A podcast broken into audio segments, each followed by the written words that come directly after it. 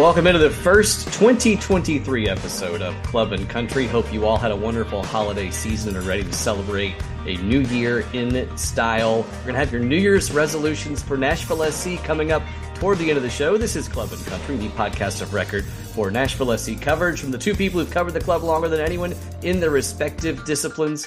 I've done it on the radio side. I'm Wes Bowling. And I'm Tim Sullivan, the creator of ClubCountryUSA.com, where I've been. Uh, I predate the USL days, so uh, the only one doing that still at this point. So, uh, yes, I guess I have been doing it longer than anyone in my That's respective true. discipline.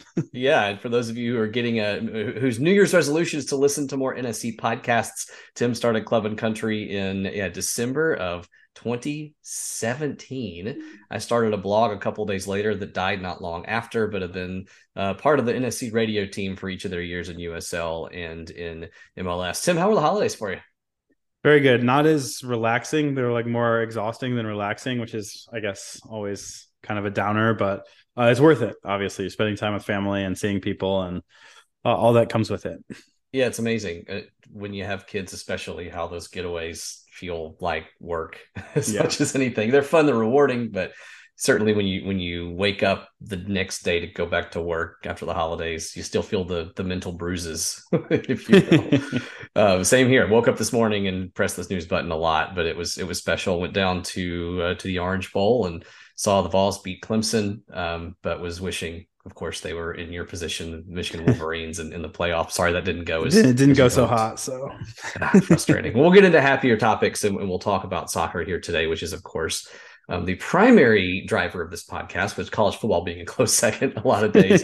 um, today we're gonna we're gonna just do a, a New Year's reset, if you will. Let's talk about where Nashville SC's roster stands, how we might expect them to add to that roster and when. We're going to the academy too, as there are a lot of players working their way up very slowly toward either the senior roster or towards some sort of higher level soccer. And a few of them received some recognition here in recent days. And then we'll get into your mailbag. Shocked to learn that many of you are interested in a potential DP striker.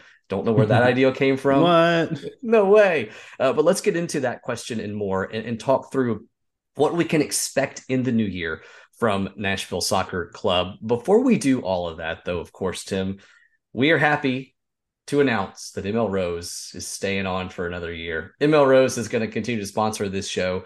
And um, it's good because I think I've only talked about 28 of their 32 menu items. So we got, got four more to go. Really excited, though, to continue to be working with them.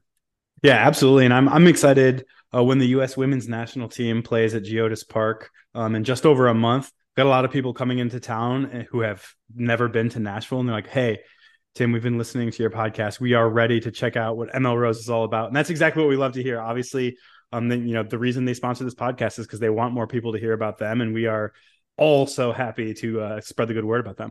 ML Rose is going to be the place to go as you go through your dry run for the season by going to She Believes Cup. Support women's soccer, support the World Cup champion U.S. women's soccer team, and go to ML Rose either before or after. Have a great time and get used to that routine because, again, the 8th Avenue location is located about a you know, 10, 15 minute walk away from the stadium we can't officially tell you to park there for games and walk, but we can tell you it has been done before by each of us.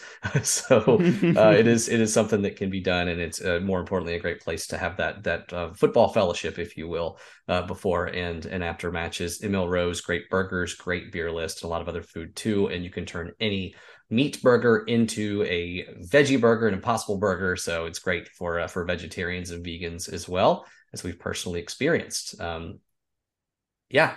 Anything else before we get into the meat of the show? Meat. Uh, the the or or the veggie of the show, the depending on your show. preference. we're not going to discriminate. you know what? Yes, however you get your nourishment, we're here to give it to you. And we're going to start with our gold nuggets in our early shout. Where does the roster currently stand? Let's let's talk through that first because Nashville SC ended up recycling a lot of their roster, but there are mm-hmm. still some question marks and still some openings and perhaps big ones. So, Tim, let's start with the guys who are currently under contract, and that includes their most recent first round super draft pick. Yeah, Joey Skinner, um, because of the nature of being a generation Adidas draft pick, which we've we've talked about in the past, those players sign with Major League Soccer before they even uh, are drafted in the Super Draft, which obviously happened a couple weeks ago. Uh, listen to our last show if you want to listen to Nashville SC's results about it. But yeah, so he's he's you know automatically placed on the roster. He's in uh, occupying an off budget position as generation Adidas players always do. Uh, Major League Soccer picks up the whole tab there, but we know since Nashville has super drafted him, they have not just drafted him, they have super drafted him. um, he is going to be on the roster unless NSC moves his rights. No word on their mediocre draft picks, but the super draft picks, at least one of them will automatically sub draft be available and, and likely going to be on that next pro team you would think um, mm-hmm. to at least start the season um, one player reportedly will not be with the club has turned down the opportunity to sign and that is forward Alex Meinhard yeah, and that one makes sense. We talked about it in the aforementioned uh, draft episode that this is a kid who's from Estonia, so he re- would require an international slot. We have seen Nashville SC move those international slots pretty readily. They are, are down to a very limited number, and you know, a rookie, uh, second, maybe even third round draft pick. I, I don't exactly remember mm-hmm. what his draft position was, but you know, a rookie that that is a low draft pick that is going to require an international slot. It makes a lot of sense that Nashville SC wasn't really pushing him to sign, and it it makes sense from his perspective that he either wants to, uh, you know, finish his studies at, at the University of Tulsa and then and then move on with life, or finish his studies at the University of Tulsa and then you know head back to Estonia and, and play soccer there, perhaps it's not the best UT out there, but best of luck to him his education. And just I think they're uh, I think they're TU to be fair. They they are it's like Nebraska. They're University yeah. of Tulsa, but they go by TU. Kind of like all those Big Twelve schools do that. Yeah, University of Colorado is CU Boulder, all that stuff. It's true. Well, there's only one true UT anyway. Sorry, Texas. Sorry, Tampa, Toledo. Moving on. Uh, so again, it's not exactly a miss when when you have a guy a late round draft pick. If this is your mm-hmm. first round guy, that's really disappointing. But uh, again, he's set. And you're going you're rarely going to see those second and third rounders hit the pitch. Uh, a couple other guys who are currently under contract, though, that we don't expect to be with the team. Two big names, maybe the two biggest tweeted names related to this club over the past couple of years: Rodrigo Pinheiro and Ake Loba. Again, currently technically on roster, but there are reports tim around both of those guys being gone. Yeah, Pinheiro has been mentioned to either return to Union Española, where Nashville SC loaned him last year. Um, really quickly, that's in Chile, so the Southern Hemisphere uh, has a has a traditional like English style season, but since their seasons are opposite of ours, their seasons run basically on a calendar year, even though they play over the winter.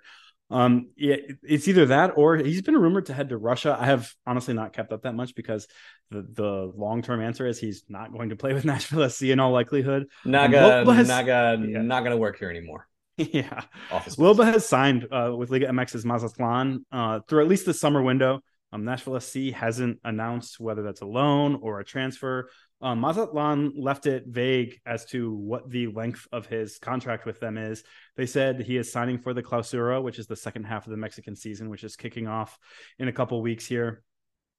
That could mean that that's the the entire extent of his time with them, or it could mean that he signed a permanent contract and they're just kind of pumping up the excitement for their for their Clausura campaign. We'll see. My guess is that um, that it is a loan for this, you know, half of the season, half of the Major League Soccer season, and then Mazatlan is going to have a, a purchase option from Nashville SC after that. But it is just a guess. Nashville has has been pretty quiet about what mm-hmm. the actual nature of that move for Loba is going to be. So turn on the FotMob or SofaScore notifications for Ake Loba and be his biggest fan if you want the biggest transfer fee uh, possible for that. Obviously, you want him to perform well if that is indeed alone. And it'll be very interesting to see what of the reported 6.8 to 7 million dollar fee they can recoup from that, which of course I'm guessing not very much. Not not as much as that for sure. Whatever you do get because the DP comes back to you in again straight cash that you're able to mm-hmm. convert mm-hmm. if you want to and to the you ability. Can, so you can only convert it once you recoup your 6.8 million dollars. Right. So if okay. they sell him for less than 6.8 million dollars, that is only cash. That is not right. Uh, well, and that so I said convert. I, I, that was a terrible term. I, I was going to say parlay into obviously a future yeah. signing if they choose, yeah. not convert into GAM. Yeah, that's yeah. Thanks for that clarification. That's great.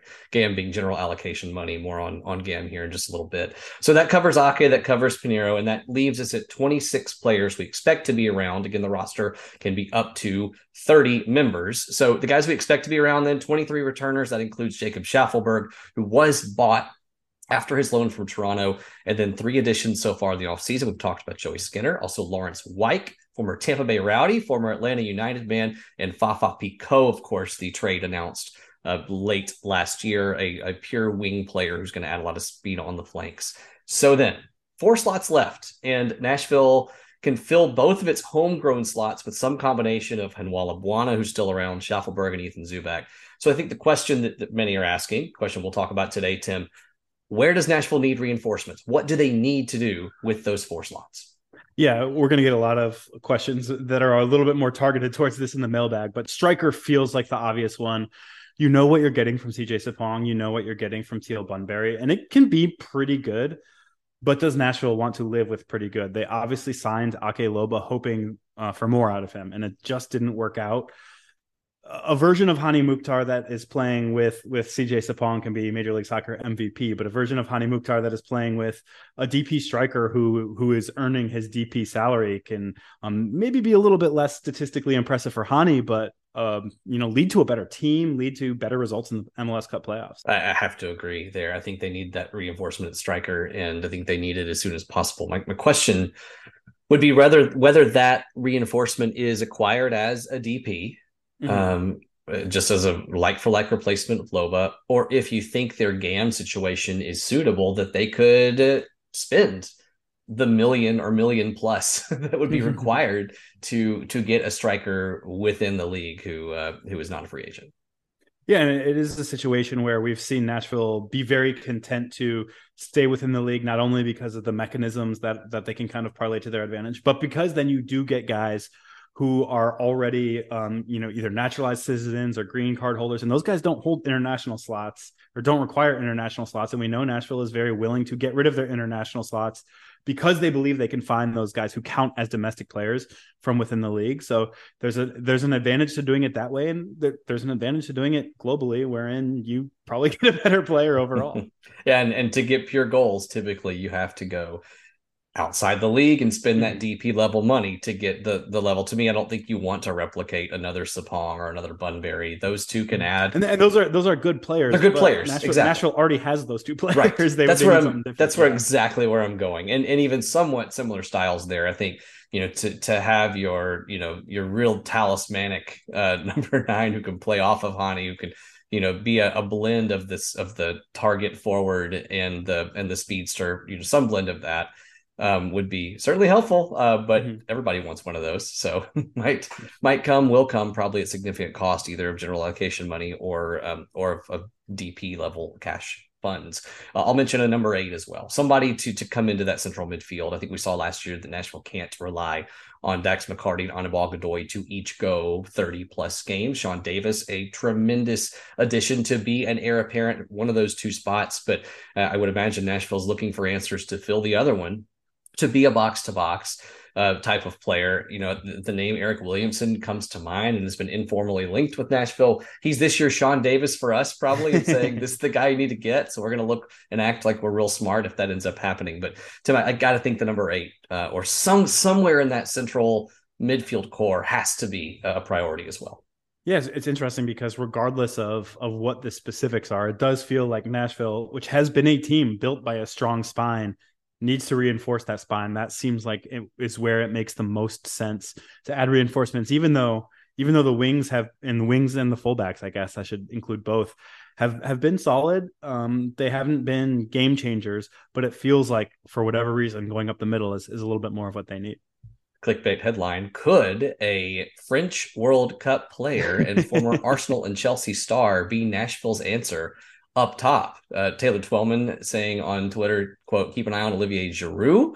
Turned down the latest offer from Milan is real interesting coming to MLS and is currently exploring it with a few teams. 36 years old, but still fit and in the right situation. He works and could score goals. Now, we have to say, Twellman did not mention Nashville or any individual team in link with Olivier bad, Giroud. Bad SEO on his part, man. Very exactly. At least put it in the alt text of the image, right? so, with that in mind, does he does he fit Nashville? Is that a reasonable expectation to think that perhaps he could be an answer here? Uh, we've been waiting for for Nashville to make that that name splash, right? And we've we've actually kind of I don't I don't know if I would call it tinfoil hatting or if it's just kind of the way we've seen the build is the first year, you know, the the product's mere existence was so notable. The second year, um, coming off of the COVID season, the fact that they're playing a mostly normal season. Last year, the opening of Geodis Park was the hook.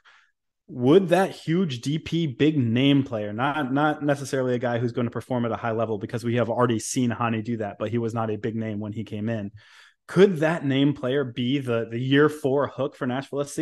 I think it would make sense. Um, you know, Giroud's style of play is extremely compatible with the with the Gary Smith system that we've seen over the past three years. So that is something that would make it a perfect fit. I, will believe Nashville SC has, you know, the the Zlatan, the Chicharito, that that sort of huge name player the Messi. I, I, think we we can report that he did not sign with Inter Miami. Uh, uh, I think we haven't seen them make that plunge yet, but I do think that they eventually will, and that that is the sort of player that would make perfect sense for Nashville, especially because no transfer fee if they wait until the summer to land him too. Yeah, that would be a major, major thing. And then you're talking just about wages, and it would be at a DP level, you would certainly imagine. And so it's a question of cost. And in a world in which apparently Sporting Kansas City was right. really close to signing Cristiano Ronaldo, hey, rule nothing out. But for every 100 names you see linked to Nashville SC or any other MLS team, maybe five are actually even in discussion at any given point, that even mm-hmm. fewer happening. So it, was, it, would certainly be a fit, but always want to include that that qualifier. Uh, from globals, established superstars to young future superstars, Nashville hopes. Let's get into the academy a little bit. And this is an area that we're going to really explore throughout this year as some of these academy players could maybe potentially find themselves at MLS MLS Next Pro in Huntsville. Uh, certainly, that's that's a priority for them. If not now, then in the near future. Um, there are some who have been mentioned not only as promising players, but as potentially elite players in their age group. Uh, four under 17s were named by USMNT Prospects. It's a well known Twitter account that's really doing a lot of this great scouting work. It's named among their top 100 players in their age group. So for the 05 group, that's keeper Justin Cox, defender Alejandro Carrillo, both rank in the 70s in that list, and a couple of 2006 guys as well. Forward Adem Sipic, number 15, and uh, also from 06, Alejandro Velasquez Lopez, ranked number 46. It, it's clear, Tim, that while Nashville SC's academy, understandably, probably doesn't have mm-hmm. the depth of established academy teams, the ability to have the residential academy, the investment Nashville's putting into this is starting to already pay off. Yeah, and it's something where um, a lot of these guys in the academy are coming from all over the country. Um, Cox, I believe, played for a different MLS Next academy in the previous year. But but you look at Carrillo, that's a kid from Antioch. You you can uh, check him out on clubcountryusa.com if you go back to uh, August, whenever the MLS All Star game was. Adem Sipic is a kid from um, Bowling Green. These are guys who are very close to home. And it's really cool to see that not only is Nashville SC focused on acquiring the best talent possible and, and finding the guys wherever they can, but they truly are developing guys from home territory. And, mm-hmm. and hopefully in the future, you'll see that pay off with not only a better Nashville soccer club and a, and a, Nashville soccer club on better financial footing as some of these guys, you know, move on and, and are hopefully, you know, sold overseas to top European clubs, but also it's helping soccer in the area. And, and mm-hmm. as much as we as we do, um, you know, follow Nashville SC, and that's that's what this podcast is all about. The growth of the game itself in Middle Tennessee is so important. And something that we love to see and it gives those you know smaller clubs around in the area and the the non MLS academies yeah. a, a, little bit of, of extra incentive and certainly the kids playing for them. You know, Eddie Carvacho, good good friend of the show and uh, NSC you know color commentator this past year. He helps head up. He's the director of coaching for uh, mm-hmm. uh, for a major academy here in the area, and he said, "Look, you know, we're not going to stand in the way of one of our players." going to NSC's academy. That's great. We want to partner with those guys. And certainly we want the talent to stay with us. We believe we can develop them. But many of these kids are seeing it as development to the point that they can then slide into an MLS academy and get those extra opportunities. And so I think you're exactly right. It raises the standard of those local mm-hmm. clubs as well and gives them not even necessarily a funnel system not everybody's going to get there, but but certainly an objective to to work toward on an individual level. Um, by the way, Shaq Moore's brother Tyrell um, potentially could be with the NSC Academy. Tim, fill us in on what we know there. Yeah, it's a little weird because he he isn't listed on the Nashville SC U17 roster, but um, you know, according I, I got a tip elsewhere and then looked at Transfermarkt and they have in September that he moved from the Atlanta United Academy. Um, obviously, Shaq born in Atlanta, mostly grew up in Fort Lauderdale, Florida, but has roots in Atlanta still. Um, moved in September, and, and we'll see. That's a kid who obviously his his brother uh, you may have heard as a professional player. Um, he played for Nashville SC, he played for the United States in the World Cup this year. Um, right now, Tyrell is in Trinidad. Um, his, uh, Shaq and Tyrell's dad, Wendell, is a former Trinidad international. And Wendell uh, may have a son following in his footsteps, even though Shaq chose the United States. Um, Tyrell is, is with the U17s for Trinidad and Tobago and and potentially um, joining them for the CONCACAF U17 championship. It's definitely something to keep an eye on. Even if he weren't in the Nashville SC Academy, it, it is a an NSC player's younger brother who's who's getting international looks, and that's something that um, you know, would be notable on its own. But um, assuming that the report that he is with NSC is correct, um, Tyrell could be a guy who, um, despite despite not being U.S. eligible, if he if he does pick Trinidad, um, could be a, an NSC Academy success story and sign with Nashville down the road. Another success story from Brentwood to Berkeley. U17 midfielder Eli Wachs commits to Cal. Uh, so a good college opportunity here uh, coming up for one of these NSC Academy uh, soon to be products. Yeah, he he's a kid who who is is from Northern California and moved to Nashville uh, to move to the academy. And like you mentioned when we were when we just first started talking about the academy stuff a second ago, it might be a while before they produce a Nashville SC Pro. It might be even a while before the academy itself, um, you know, produces a a true homegrown MLS Next Pro player for Huntsville. But a lot of kids who are in MLS academies go on to play in college and then they either go on to the pros or they or they end up doing something else with it with their college degree. But from a nashville perspective you need to start a pipeline to the next level whether that next level is a first team contract with nashville sc or getting a college scholarship. That is how you attract top talent. If if guys aren't going to immediately go pro they want the opportunity to parlay your academy into a college scholarship and and Wachs has done exactly that and it's it's really cool to see Nashville it's so weird because we've been talking about the academy as as almost theoretical for the last couple years and suddenly yeah. you're starting to see the fruits of the labors that all those guys um you know too many of them to name but certainly um, Mike Jacobs involved with that Alan O'Connor involved with that some of the guys who are putting in a ton of work to make sure the academy is going to be um, I, I don't want to say one of the best in major league soccer. That's that's asking a lot to be up there with like the phillies and dallases of the world. Sure. But they're, they're they want it to be a productive academy and it looks like they're on the right track. Ambition not a sense of obligation there. This is mm-hmm. certainly an area where the club wants to continue to to grow. Um, speaking of growing waistline grew a little bit last year working on some new year's resolutions and one of them is to eat better. The beautiful thing is that I can still go to Melrose. There are healthy options there. We mentioned the vegan and, and veggie burgers, but but a number of other great options. My wife rarely is going to go out and get a big burger. Loves a good burger. We all do, but but has really gotten into the salads there. The the spicy Thai chicken salad, a favorite of mine. It's great, Tim, that you can go to Melrose. You can have the same sports bar experience, but if you want to go on the lighter side, there are a number of options. And it's not like here's a salad, but here's a ton of bacon on it, to where it's not really a salad. you want that, you can, I'm sure they'll give it to you actual healthy options there for those of us who are doing the cliche New Year's resolution thing. Yeah, absolutely. And and for those of you who are, I congratulate you. I'm still going to go there and, and have a bunch of different beers, and that's, that's probably way less healthy than than any uh, any sort of calorie count from the from the solid portion of the diet. But it is it is uh, a situation where you you can uh, maybe eat a little bit lighter because you know that you want to have a couple of of heavier beers in the winter. Mm-hmm. You might want to have some IPAs in the summer, they're always going to have a variety of the beers that you can um, kind of choose your own adventure. And you know what?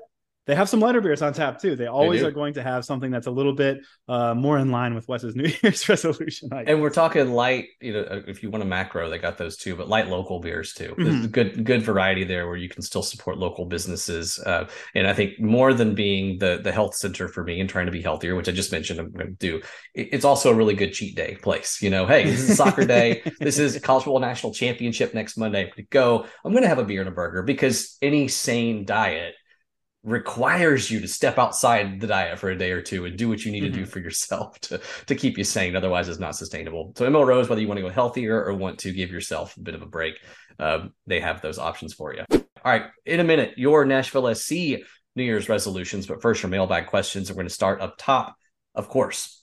Sean White, is there a new DP striker on the way? And TL Edwards, if, as I have seen speculated, the club's going to wait until summer, and Tim, you speculated that earlier on this show, to upgrade it forward, would that mean an international signing? Yeah, um, yeah, Tracy, that's that's a really good point. I would be surprised if it came before the summer window. Um, there's always a possibility because the the staff is going to pay attention to any situations that arise, and they're going to try to take advantage of them if there are situations that kind of play to their advantage in terms of acquiring talent. Um, maybe not exactly when they planned, but the, the, preference has been to add talent when you have half of the season of um, completed. You have a half season of data on what you need. We saw it with Cádiz. We saw it with Ake Loba. Uh, obviously, those worked out um, not 100%, Loba less so than, than Cádiz. But to go back to the Giroud example above, if you wait until summer when his uh, Milan contract is up, you get him on a free transfer. And the fact that if you're looking for an international striker, that is when their season is over and, and the club that they are currently with doesn't feel like they need to replace them immediately, or they're willing to say, okay, end of this season, that's probably the end of the road for our relationship. It makes more sense then for Nashville from a monetary perspective too. No transfer fee or European clubs willing to sell cheaper. If it's an international player, the summer makes a lot of sense. Yeah, along those lines of talking about forward help, um, Super Wilbur first time question asker, I believe. Why do we keep selling all these international slots? Do we not want to give Hany any help? So Nashville has sold several, what four to five seven, now? Seven. Seven. Yep, so they got its international slots. There you go. Um, and it sold them for anywhere between about 150 and 200,000 in general allocation money that it can use to buy down current salaries or acquire other players. And so I think there is concern here, Tim, that by getting rid of these international slots, it's going to be much harder to bring somebody in to give the elite level help up top. So I guess sticking on the theme you were hitting on, talk about that. Yeah, I, I, I kind of push back on the concept of needing international slots to help Hany. First and foremost, this guy was the MVP without them. Um, realistically, one of the two guys who took up an international slot last year, Ake Loba, was uh, probably one of the worst players to see the field. That's not, you know, necessarily. I don't intend that as as a roast of him, but it is a situation where he took up an international slot and wasn't helping the team. So clearly, you don't need that international slot to help the team. Meanwhile, Hany doesn't require an international slot, and he's the reigning league MVP. Um, Josef Martinez won MVP when he didn't require an international slot. So that's all to say that that there are guys out there who don't require international slots. And I haven't even gotten into guys who are Americans and or developed in college soccer that have had success over the years. So, I mean, whether or not we agree philosophically, and, and generally I do agree philosophically with Mike Jacobs, he values $200,000 in general allocation money more than an international slot. And, and so far, given the results, um, he, he has a much better hit rate finding guys from within the league anyway, so far. So it's hard to say that he's been proven wrong in terms of um, th- those values being what he should be looking for.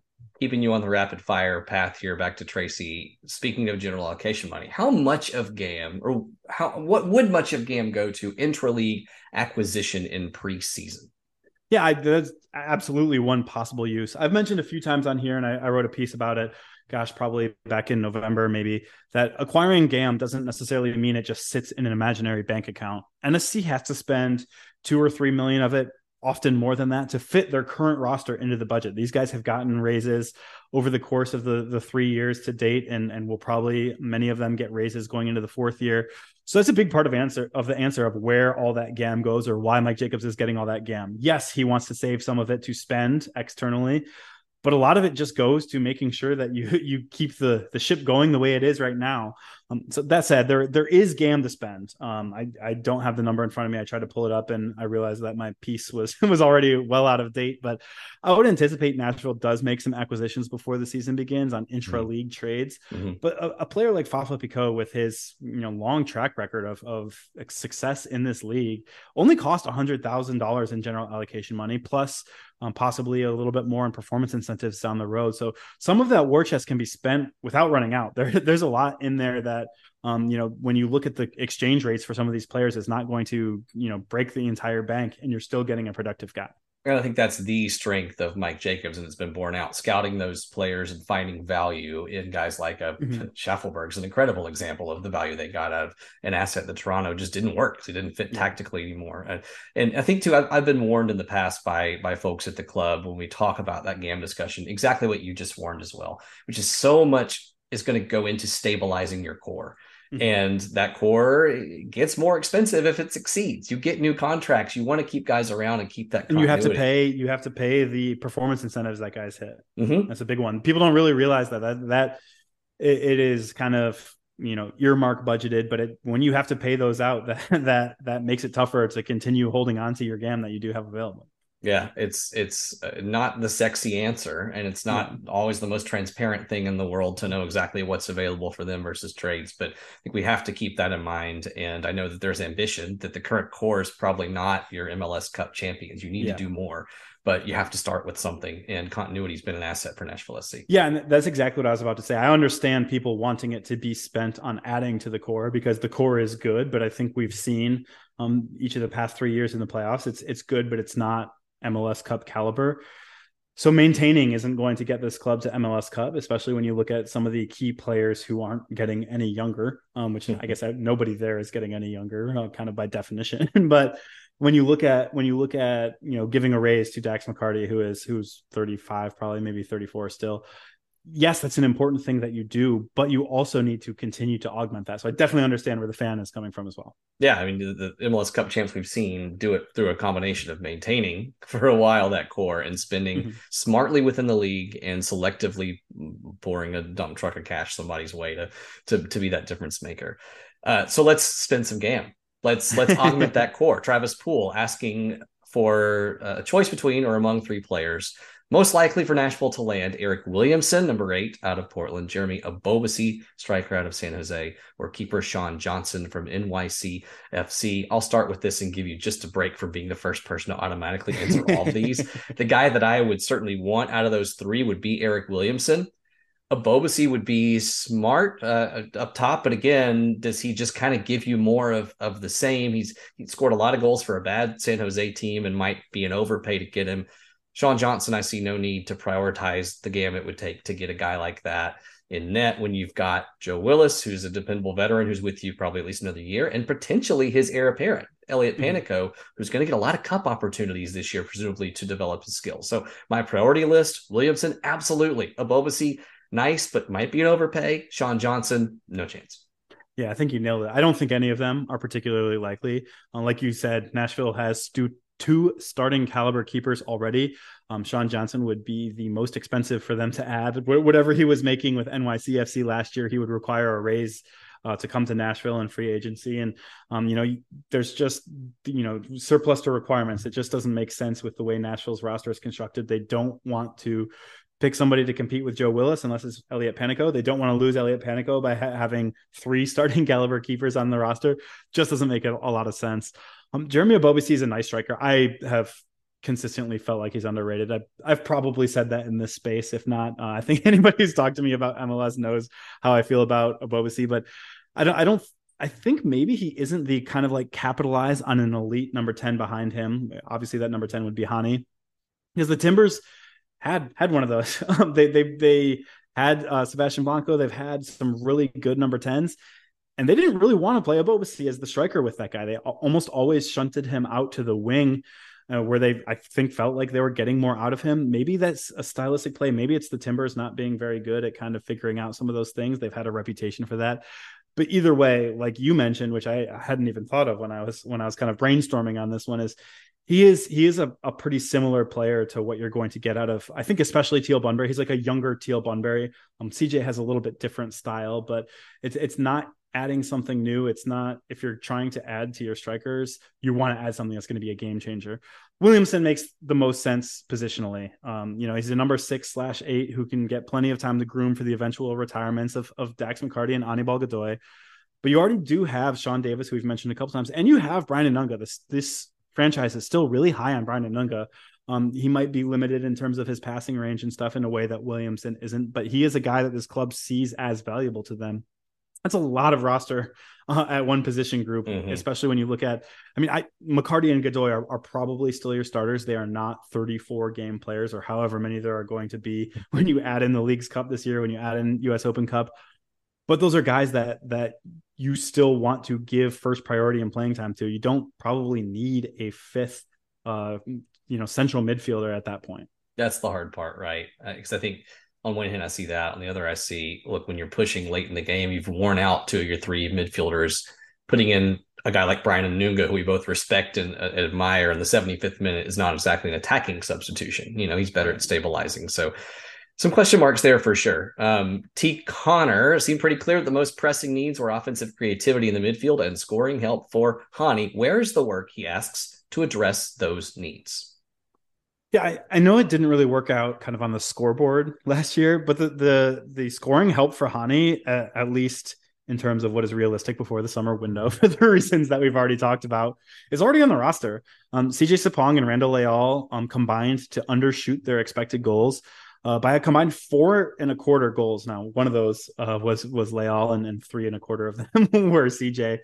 Um, but th- these are not guys that historically undershoot their their expected goals values, and most players are not. We don't need to go into that that little tangent again, but I, I think the production was basically already there last year the fact that it, it didn't always get converted is um, is a shame, but it's not something that you have to worry about recurring.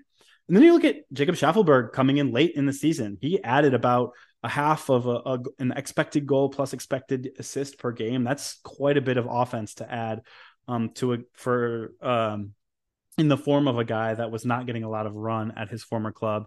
And then you look at all of that, and Nashville was still eighth in the league in scoring. I, I know that's only mm-hmm. like basically just over top third at this stage, but with everything kind of going wrong um, in the attack, that's a little bit of an overstatement. Other than Hany, most things weren't clicking as well as they should have and it was still a pretty productive offense. I think you know just kind of regression to the mean and, and getting to where things should be it feels like you're going to get the scoring from there. Well and the speed of a Picault on one side and Shaffelburg mm-hmm. on the other really is going to give you the potential to open up the game and give Hany even more space. And we would both agree we can't have Hany scoring that same proportion of your goals next yeah. year. Nashville needs help. If that helps not on the roster Picault again coming in is a backup plan there is a primary plan but uh, I think you do need some other backup plan as well, and that's why Nashville's likely not done uh, supplementing its roster.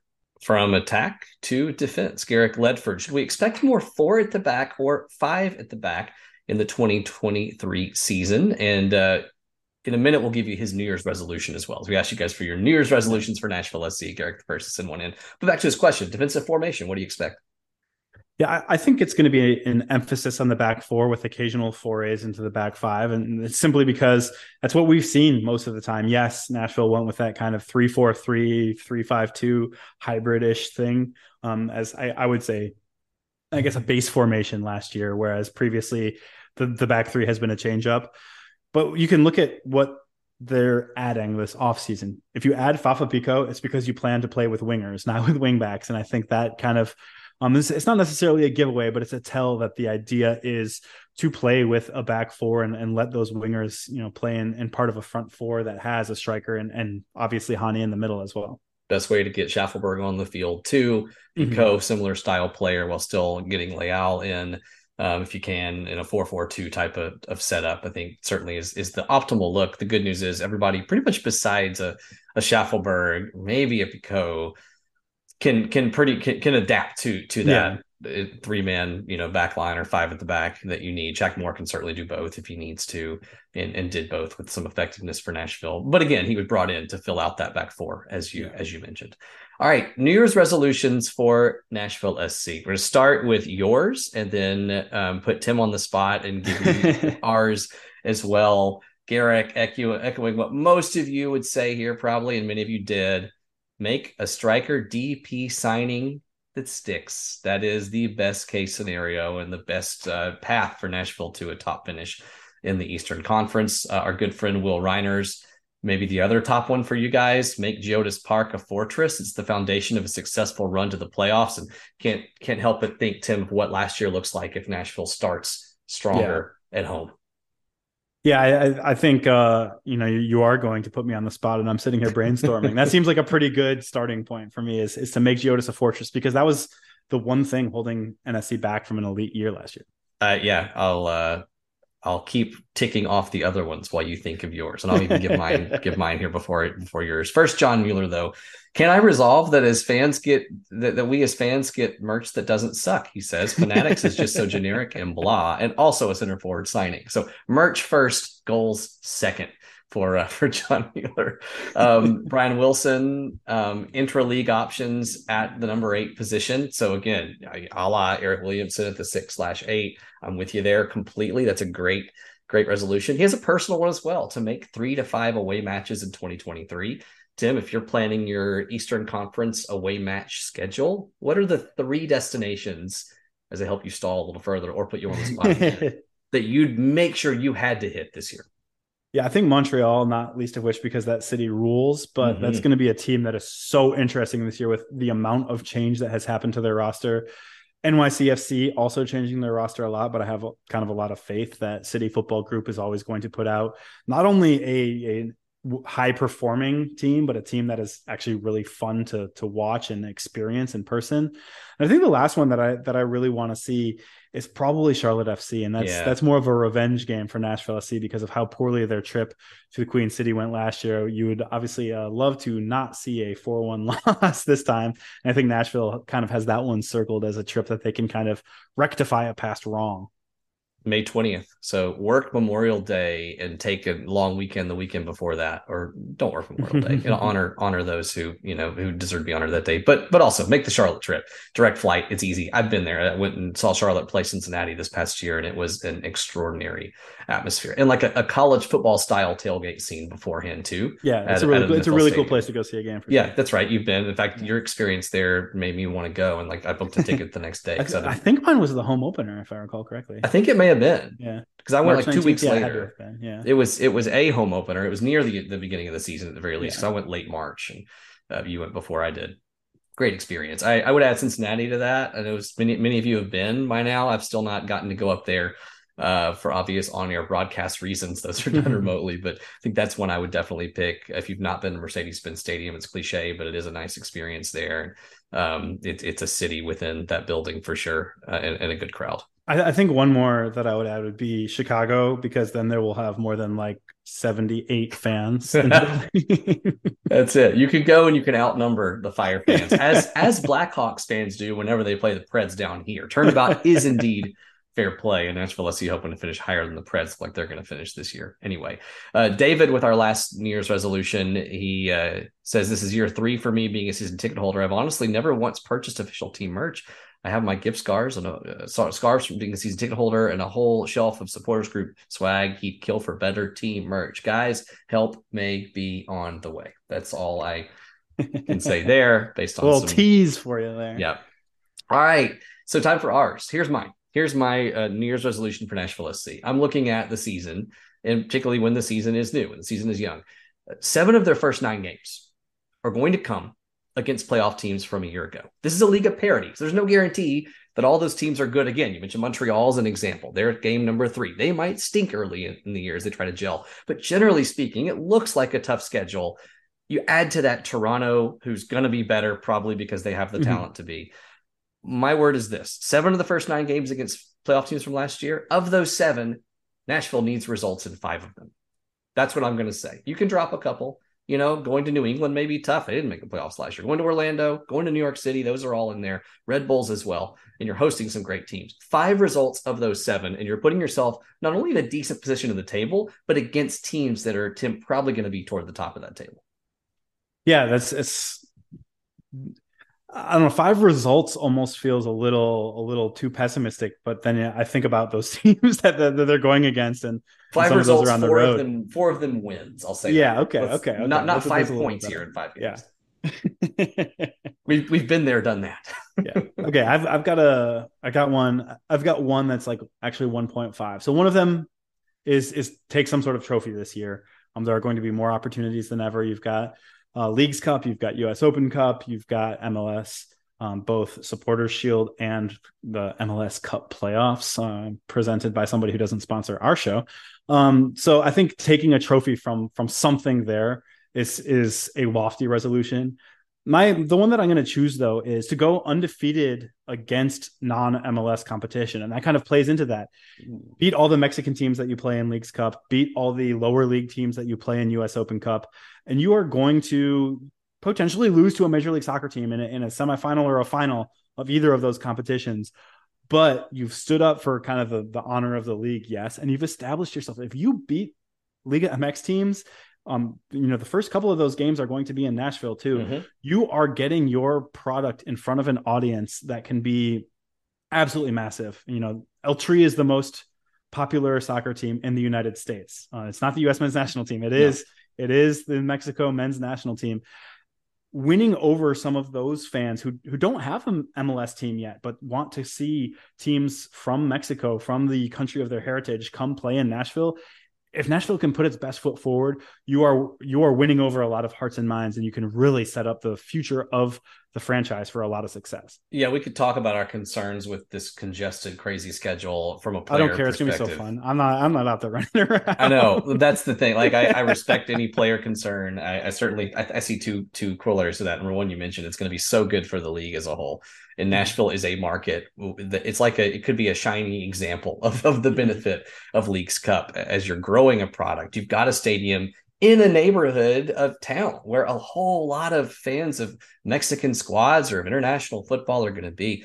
But also, it's a chance to test your squad depth and give guys mm-hmm. opportunities. And we saw that in the America friendly that Nashville won in penalties. Uh, great opportunity, play a legendary side, get fans to the to the park. Many of whom I'm sure will be back this year because of their experience there, mm-hmm. and also win in the process, which is yeah. Which and that and, and uh, you know, El Tri is the most uh, the most followed soccer team in the United States. Club America might be number two. So that was a good first step forward in terms of Huge. Nashville kind of winning over some of the some of the you know fans who are following Liga MX teams but haven't picked an MLS team yet. This has been a really fun show. As as we get into our final whistle, um, Tim, uh, what are you reading in the new year? What are you taking into the new year? Any any content that people just need to start their soccer season with? Um, nothing, nothing specifically soccer related. If you want to hear what sort of books I'm reading, I'm trying to go to the library more. I I do go to the library a fair amount, but I don't actually end up reading a lot of the books. They just sit in my house and then I return them. Yeah. But the the one that I just finished uh, is is completely non soccer, but it's um, by a professor at Vanderbilt, uh, Jonathan M. Metzl. It's called "Dying of Whiteness." It's uh, it's not an uplifting read, but it is. It, I think it uh, is some important context as to some of the struggles in our society. Again, not soccer related. If you uh, feel like you uh, wouldn't agree with me on some of these topics, it might not be a, a book for you, but definitely what I uh, just finished last night.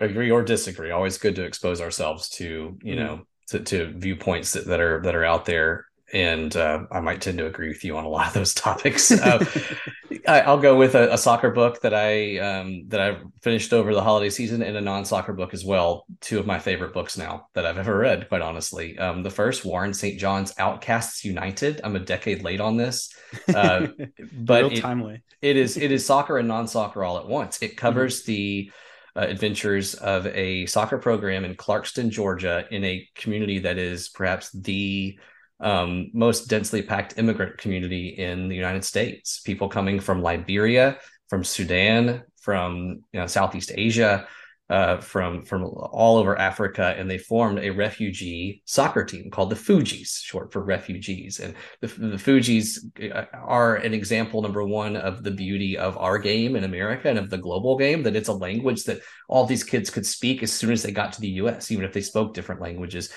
it also shines a light to some of the anti-immigrant rhetoric and bias here, such as the mayor of a small town saying the soccer field can only be used for baseball, no soccer mm-hmm. here. And eventually he is kind of forced to acknowledge the importance of this team to the community. And, and it's a story of victory, but also of struggle that helps us understand the immigrant and the refugee communities and many of the battles they have to fight that quite frankly you and I just don't have to fight on a on a daily basis. Uh, number two, related to that, but not soccer, The Road to Raqqa by Jordan Ritter Conn. Uh, and and you actually heard an interview if you if you're a big lamestream sports listener elsewhere on the 440 mm-hmm. Sports Network. Jordan appeared to talk about a different book uh, with Steve and Braden, and this is about a guy who owns a restaurant in Hendersonville that you should visit. I'm actually going to go this week called Cafe Raqqa. I'd never been, but it explores the road to starting a restaurant. How, how does how does a the family of a tribal leader in the deserts of Syria end up leading a restaurant in Sumner County, Tennessee, and the story of getting out of Syria when things got bad, and of family and of loyalty, and of again American policy sometimes helping and being a shining light, sometimes not. Uh, it is it's a beautiful read. The Road to Raqqa. Yours I is dying. They, uh, the, the episode of Lamestream that I was a guest on, they might have recommended that. I think you're right. Yeah. So go back. That's my other recommendation. And listen to Tim's interview Go way back. Stream, which is one of the top, I think, 15 or 20 uh, of the year, according to the list that they rattled off. Neither of us made the top 12, but I think we were maybe not far off of that. Uh, we both got got a shout out there as they're counting through the others in the standings. So uh, thanks to each of you for listening. We're going to be back again every every Tuesday. We got a show for you. Uh, sorry for getting this out a little bit late, but hey, holiday mode, trying to get back into the groove. Uh, thanks to ML Rose for its sponsorship, Moon Taxi for the music, the beginning and the end, local band who, of course, has reached global heights. Uh, rate, review, subscribe, tell a friend about this show, get them on board. Got plenty of time, a month and a half before the season starts, um, to get ready. If you start listening now, we're going to cover everything from the homegrown slots on the roster to the Syrian refugee situation and everything in between. Serious, silly, and uh, and then some. Thanks to the 440 Sports Network for the microphones, and we will see you guys next week.